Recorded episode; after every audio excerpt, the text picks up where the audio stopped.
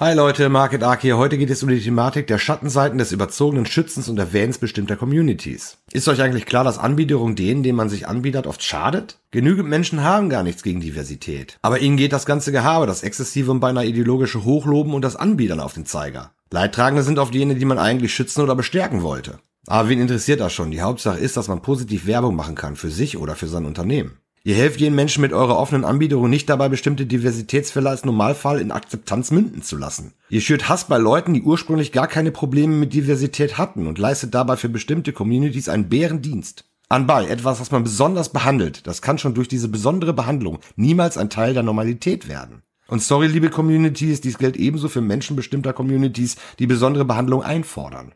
Ja Leute, eins ist doch klar, extrem intolerante Menschen macht man durch jene Anbiederung nicht toleranter, eher im Gegenteil. Und sehr tolerante Menschen muss man mit solch öffentlicher Anbiederung nicht überzeugen, dass etwas Akzeptanz findet.